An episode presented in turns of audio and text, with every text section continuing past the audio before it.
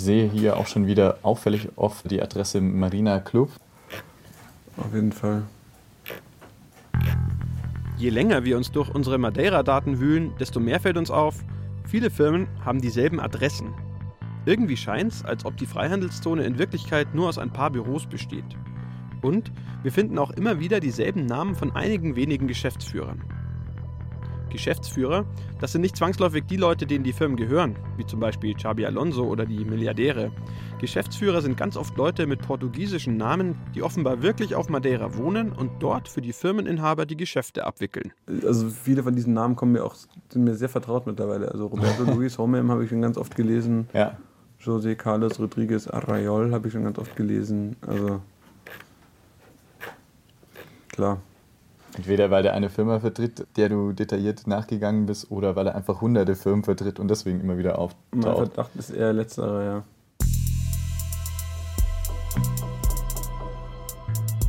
Money Island. Das System Madeira.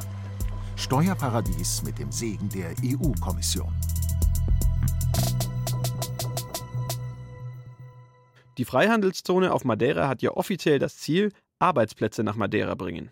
Die Idee ist nämlich die: Firmen kommen nach Madeira, weil sie dort kaum Steuern zahlen müssen. Und wenn sie dort dann Geschäfte machen, schaffen sie automatisch Jobs für die Leute, die auf Madeira wohnen. Wir haben allerdings Hinweise, dass das nicht so wirklich gut funktioniert. Wieso? Das klären wir in dieser Folge. Wir, das sind meine Kollegen Steffen Kühne, Wolfgang Kerler und Pia Dangelmeier. Und ich, Max Zierer.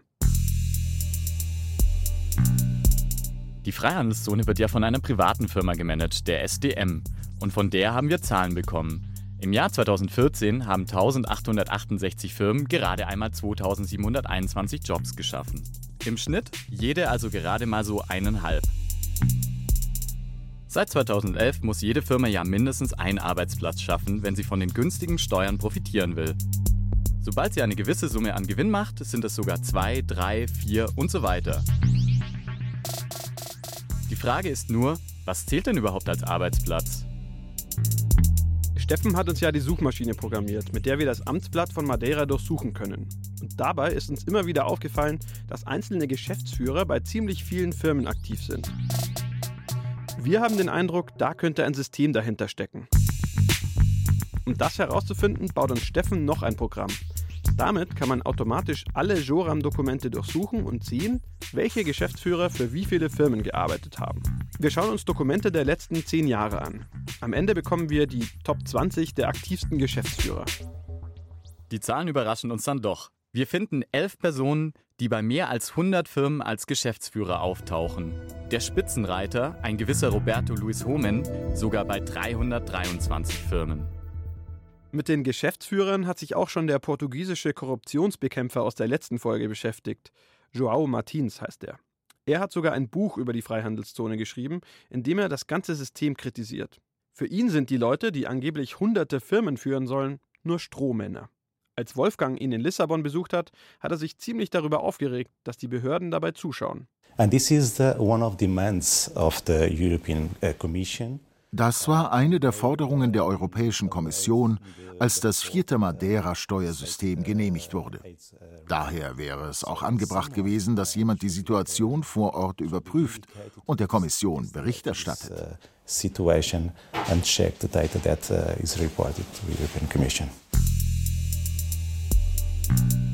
Wir haben ja selbst schon gesehen, dass es Büros gibt, in denen viele Firmen gleichzeitig ihren Sitz haben. Meistens sitzen dort Dienstleister, die für ihre Kunden die Unternehmen gründen und dann einfach in ihren Räumen registrieren. João Martins meint, wir sollen einfach mal vorbeischauen bei einem dieser Büros. Dann würden wir schon sehen, dass das mit den 2700 Arbeitsplätzen unrealistisch ist. Die Büros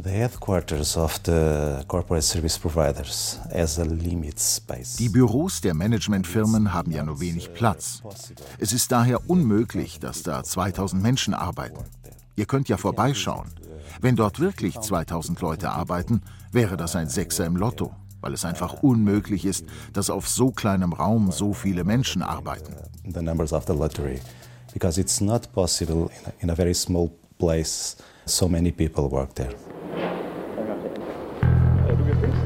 wollen das jetzt genauer wissen und gehen zu einem dieser Büros.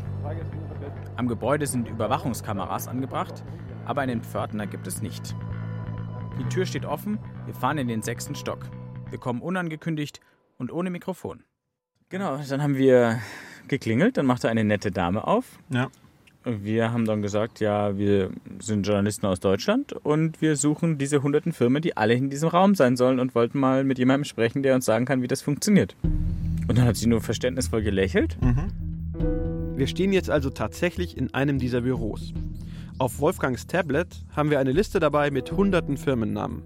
Von A wie Abercary Consultadoria bis Z wie Zimmer Madeira SGPS. Die wurden in den letzten 15 Jahren alle hier registriert. Also es war sehr professionell und dann kam ein großer, anzugtragender... freundlicher, bestimmter Mann. Genau, und hat, der gerade offenbar aus einem Meeting kam, weil es gingen andere schick gekleidete Menschen raus aus dem Office. Und nahm uns mit in einen Sitzungsraum. Ja, und dann haben wir ihm die Liste gezeigt und haben geschaut, wir wollten mal schauen, wie das funktioniert, dass da so viele Firmen sind. Ein richtiges Interview will uns der Mann nicht geben. Er ist Anwalt. Dass hier Journalisten aus Deutschland nach Firmen fragen, scheint ihn ein bisschen nervös zu machen. Aber er nimmt sich trotzdem ein paar Minuten, um unsere Fragen zu beantworten. Und er kennt sich sehr gut aus. Früher, sagt er, hat eine Firma auf Madeira überhaupt keine Mitarbeiter gebraucht, weil es pro Firma oft nur ein paar Unterschriften im Jahr waren, die man machen musste. Ja, und dann hat er gemeint, ja, das war ja früher und so. Und dann haben wir natürlich gefragt, ja, und heute? Weil heute braucht man ja eigentlich Jobs. Ja, und dann sagte er, ja, man braucht heute Mitarbeiter und die meisten Firmen haben dann einen Mitarbeiter. Und dann wurden wir aber konkret und haben wir gemeint, ja, aber es ist ja trotzdem nicht viel Arbeit, es sind ja trotzdem nur ein paar Unterschriften. Und dann hat er gemeint, ja, und das ganz stimmt. Viele, und ganz, ganz viele Firmen eben. Und dann haben wir gefragt, ja, kann es denn dann sein, dass eine Person auch für mehrere Firmen arbeitet? Ja, das kann sein. Wenn zum Beispiel ein Konzern 5 Firmen auf Madeira gründet, die können sich dann eine Sekretärin teilen, aber dass sie ja von allen 5 Firmen Gehalt bezieht, zählt das als die 5 Arbeitsplätze, die required sind. Genau, das hat er uns so bestätigt. Okay, nochmal im Klartext. Eine Person kann bei beliebig vielen Madeira-Firmen angestellt sein und jede einzelne Anstellung zählt als ein neuer Arbeitsplatz, obwohl es ja trotzdem nur eine Person ist. Der Mann bestätigt uns auch, dass der Geschäftsführer als Arbeitsplatz zählt, wenn er von der Firma bezahlt wird. Theoretisch könnte unser 323-facher Geschäftsführer also im Lauf der Zeit für 323 Arbeitsplätze in der Freihandelszone stehen. Und dann haben wir sogar noch gefragt, ja, kann es also sein, dass diese offizielle Nummer der ungefähr 2000 Arbeitsplätze, dass in Wahrheit weniger Leute für diese Firmen arbeiten, weil ja sie für mehrere Firmen arbeiten? Dann hat er gesagt, ja, das kann sein. Wir wussten es ja eigentlich, aber jetzt wissen wir es halt aus erster Hand. Also ist die ganze Jobgeschichte auf Madeira wohl bei weitem nicht so toll, wie die EU-Kommission vielleicht denkt. Und wir finden weitere Hinweise in Deutschland. Wir haben ja schon gehört, dass das Steuerparadies Madeira auch hier beworben wird. Von Steuerberatern, die ihren Kunden versprechen, mit einer Firma in Madeira billiger wegzukommen als zu Hause. Solche Beraterfirmen nennen sich dann Madeira-Firma oder Tax Saving Corporation oder ETC Low Tax oder sogar Made in Tax. Auf ihren Webseiten beschreiben manche dieser Anbieter dann ausführlich die Bedingungen, die man erfüllen muss für eine Madeira-Firma. Also auch das Thema Arbeitsplätze. Und sie geben gleich Entwarnung an potenzielle Kunden. Allzu teuer wird das mit den Arbeitsplätzen nämlich nicht. Als Arbeitsplatz auf Madeira zählt nämlich schon eine halbe Stelle. 412 € kostet die angeblich und schon kann man dort Steuern sparen. Das ist nicht mal auf Madeira viel. Das ist gerade mal der Mindestlohn. Aber die deutschen Kunden sollen sich keine Sorgen machen, dass die Leute vor Ort nicht davon leben können.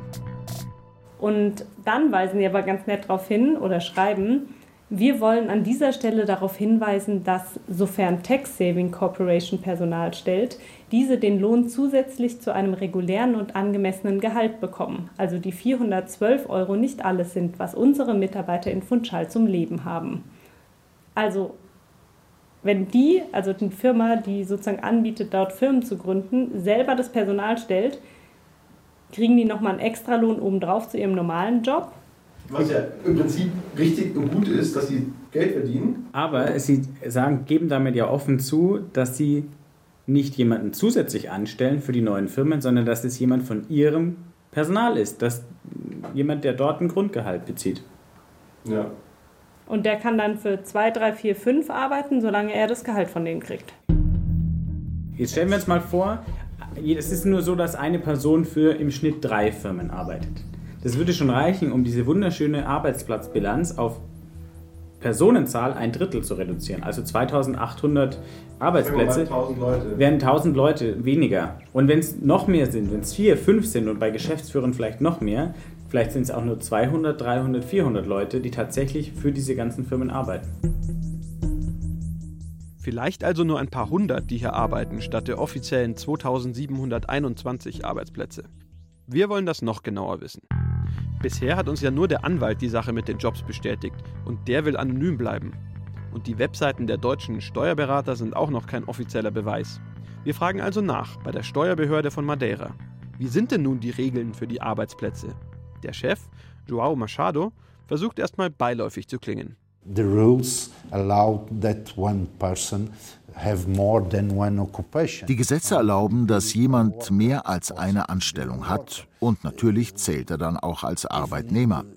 Auch im ganz normalen Steuersystem gibt es viele Leute, die für 1, 2, 3, 4 oder 5 Firmen arbeiten und von 3, 4, 5 Firmen bezahlt werden. Die Firmen teilen sich die Kosten für den Mitarbeiter und dieser zählt dann für jede als Angestellter, weil er für 1, 2, 3, 4, 5 Firmen Sozialabgaben und Einkommensteuer zahlt. And he receive money from 1, 2, 3, 4, 5 companies, and he pay IRS from that companies. So he is working for that companies. It's a fact. Wir haken nach. Kann es also sein, dass Arbeiter oder Angestellte mehrfach gezählt werden? Da antwortet er ausweichend. In the majority of the situations, I believe not. In den meisten Situationen denke ich nicht. Wie gesagt, bei Geschäftsführern gebe ich zu, dass einer für mehr als eine Firma arbeiten könnte. Ich denke, das kommt vor. Aber normalerweise, also in den meisten Situationen, arbeiten sie einzeln. Also, das ist zumindest das, was ich erwarte. Jeder für eine Firma. Wie gesagt, wir prüfen sehr genau. Ich gebe zu, dass überall im Leben Fehler passieren können, aber ich muss davon ausgehen, dass alles korrekt ist und sie das Richtige tun.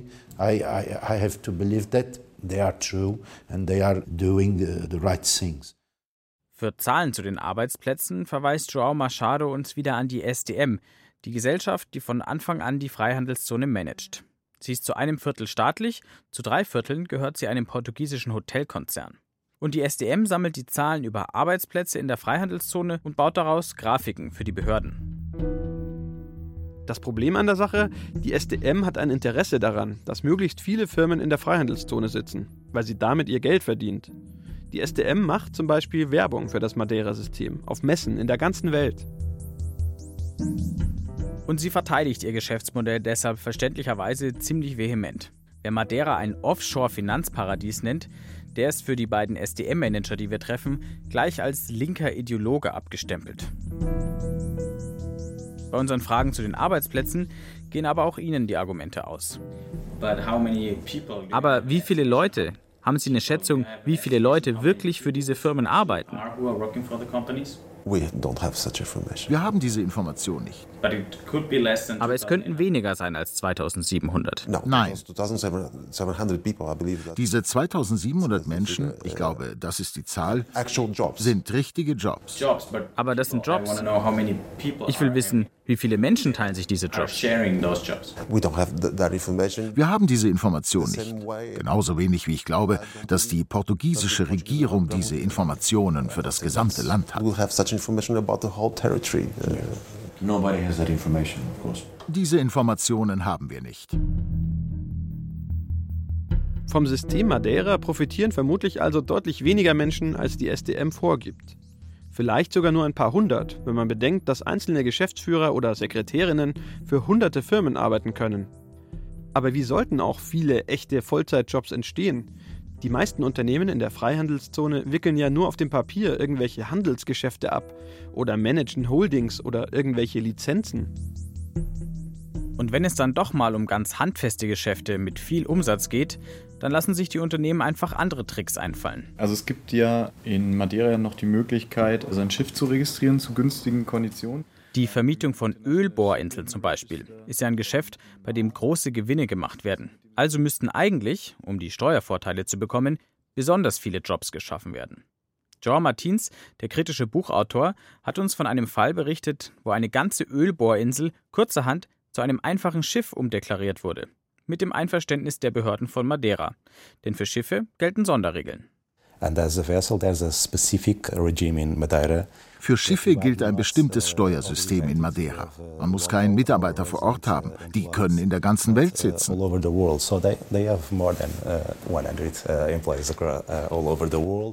haben 100 Mitarbeiter weltweit. Und die drücken sich um die portugiesische Gesetzgebung und auch um die Forderung der Europäischen Kommission, Jobs zu schaffen. To create jobs. This is one of the things they do. Sein Vorwurf also: Firmen umgehen mit ganz vielen Tricks die Schaffung von echten Arbeitsplätzen und handeln so eigentlich nicht im Sinne der EU-Kommission und ihrer Vorgaben. Das müsste doch in Brüssel bei der EU für ganz schön Ärger sorgen. Naja, im Parlament schon. Da haben wir mit dem deutschen Abgeordneten Markus Ferber von der CSU gesprochen. Und das ist natürlich nicht im Sinne des Erfinders. Das heißt, für die Wertschöpfung in Madeira bringt dieses Steuerparadies überhaupt nichts. Es bringt nur einer ganz kleinen Clique von Menschen etwas, die davon profitieren. Und der Rest der Bevölkerung hat nichts davon. Dafür muss man keine Steuerermäßigungen gewähren. Aber was ist mit der Kommission, die das Madeira-System ja seit 30 Jahren immer wieder genehmigt? Die sieht die Sache erstaunlich locker. Wir finden, zu locker. Darum geht's in der nächsten Folge von Money Island. Money Island ist ein Podcast von BR Data und BR Recherche. Autoren Pia Dangelmeier, Wolfgang Kerler, Steffen Kühne und Maximilian Zierer. Technische Realisation Helge Schwarz. Musik Hans Wiedemann. Redaktion Ingo Lierheimer und Verena Nierle. Eine Produktion des Bayerischen Rundfunks 2017.